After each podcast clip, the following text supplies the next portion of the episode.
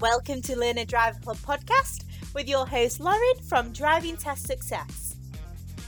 Here we are, it's time for another episode, and in this episode, I'm going to mix it up a little bit. We're going to have a revision session together. Are you ready? Let's go! So, I'm going to ask you 10 theory test questions, one by one, with all of the individual answers. So, there will be four answers attached to the question that I ask you.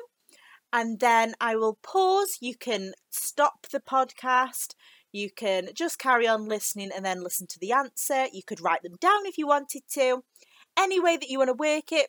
And then after I've given you that little pause, I'm then going to give you the answer and the explanation that goes with it. So I'll do that for all 10 questions so we can have a really good revision session together. Okay? So let's start off. Question one What should you do before making a U turn? Is it A? Give an arm signal as well as using your indicators? Is it B? Check road markings to see that U turns are permitted? Is it C? Look over your shoulder for a final check? Or is it D? Select a higher gear than normal. Pause now.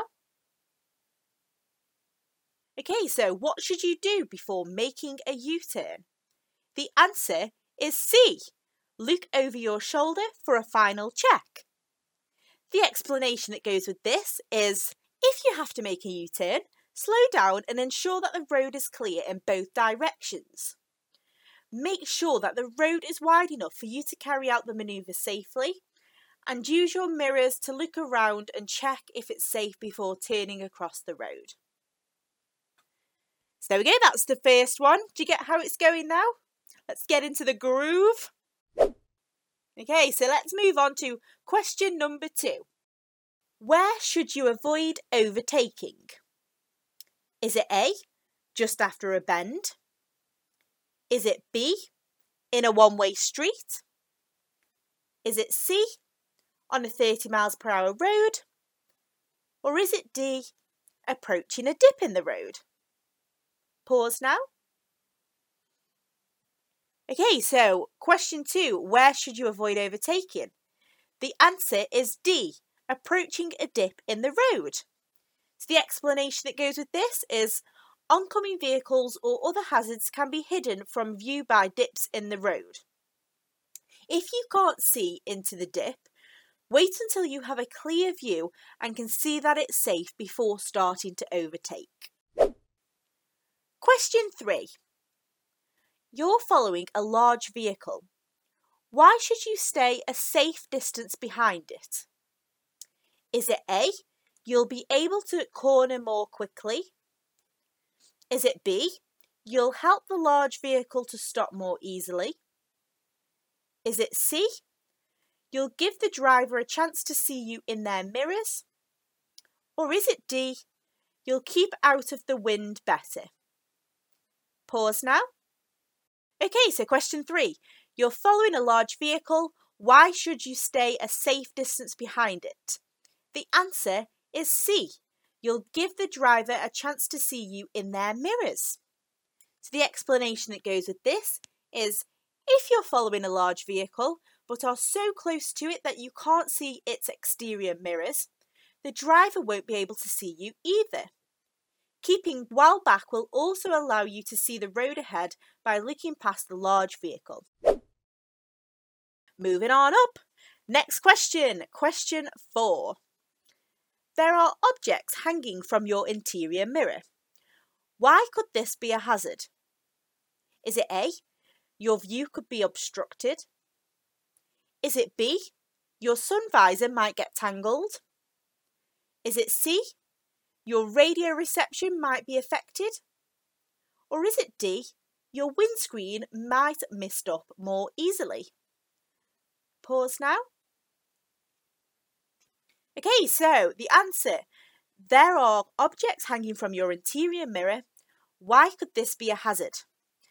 The answer is A. Your view could be obstructed. The explanation that goes with this is ensure that you can see clearly through the windscreen of your vehicle.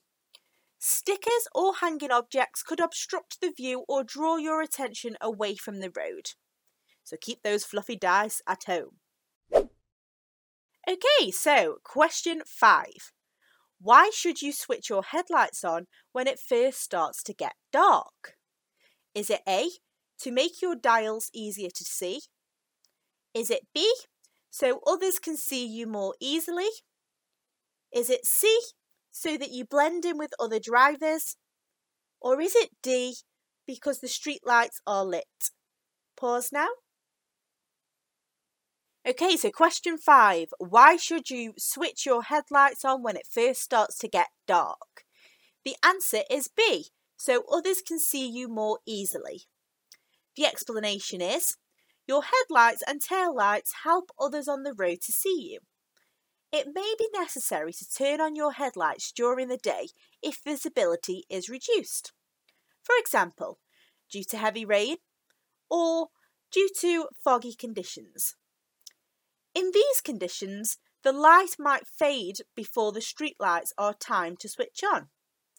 So be seen to be safe. Question 6. You're driving on a wet road. What should you do if you have to stop your vehicle in an emergency? Is it A. Apply the parking brake and foot brake together? Is it B. Keep both hands on the steering wheel? Is it C select reverse gear? Or is it D, give an arm signal? Pause now. Okay, so the answer. You're driving on a wet road. What should you do if you have to stop your vehicle in an emergency? The answer is B. Keep both hands on the steering wheel. The explanation is as you drive, look well ahead and all around so that you're ready for any hazards that might develop. If you have to stop in an emergency, react as soon as you can while keeping control of the vehicle. Keep both hands on the steering wheel so that you can control the vehicle's direction of travel. Okay, so next question, question seven. When do windscreen pillars cause serious obstruction to your view? Is it A, when you're driving on a motorway? Is it B, when you're driving on a dual carriageway? Is it C, when you're approaching a one way street? Or is it D, when you're approaching bends and junctions? Pause now. So, when do windscreen pillars cause a serious obstruction to your view? The answer is D, when you're approaching bends and junctions. The explanation for this is windscreen pillars can obstruct your view, particularly at bends and junctions. Look out for other road users, especially cyclists, motorcyclists, and pedestrians, who can easily be overlooked. Okay, next question, number eight. When should you use a vehicle's horn? Is it A, to alert others of your presence? Is it B, to allow you right of way? Is it C, to greet other road users? Or is it D, to signal your annoyance? Pause now.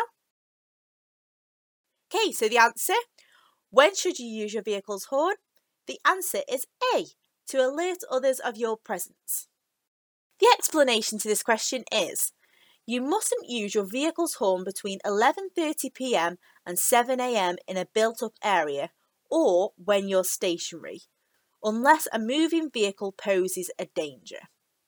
Its function is to alert other road users to your presence. Okay, so next question. Question 9. Which type of crossing allows cyclists to ride across while pedestrians are also crossing? Is it A, toucan? Is it B, puffin? Is it C, pelican? Or is it D, zebra? Pause now. So, which type of crossing allows cyclists to ride across while pedestrians are also crossing?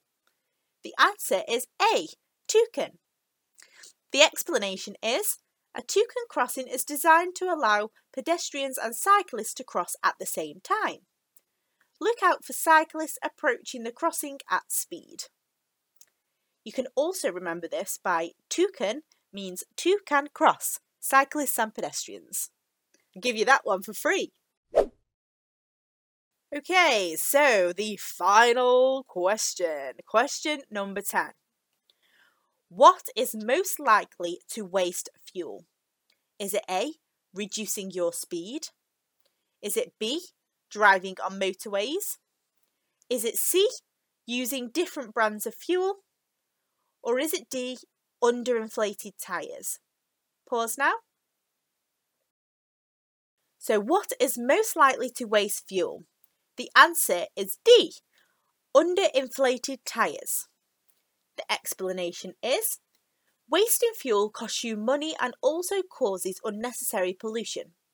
Ensuring your tyres are correctly inflated, avoiding carrying unnecessary weight, and removing a roof rack that's not in use will all help to reduce your fuel consumption. So there we have it. There is 10 theory test questions and the explanations that go with them. How did you find that? Did you do well? Let us know on any of our social channels what you scored out of 10 in this revision session. We'd love to know. So that concludes this episode. Is this a good one? Do we like this? If you like these kinds of episodes, please let us know and then we'll do some more of them. So if anyone's got the theory test coming up this week, good luck! Please make sure you've covered the entire revision question bank and you are completely ready to go and sit your test and you will smash it. Best of luck. Have a great week. See you later.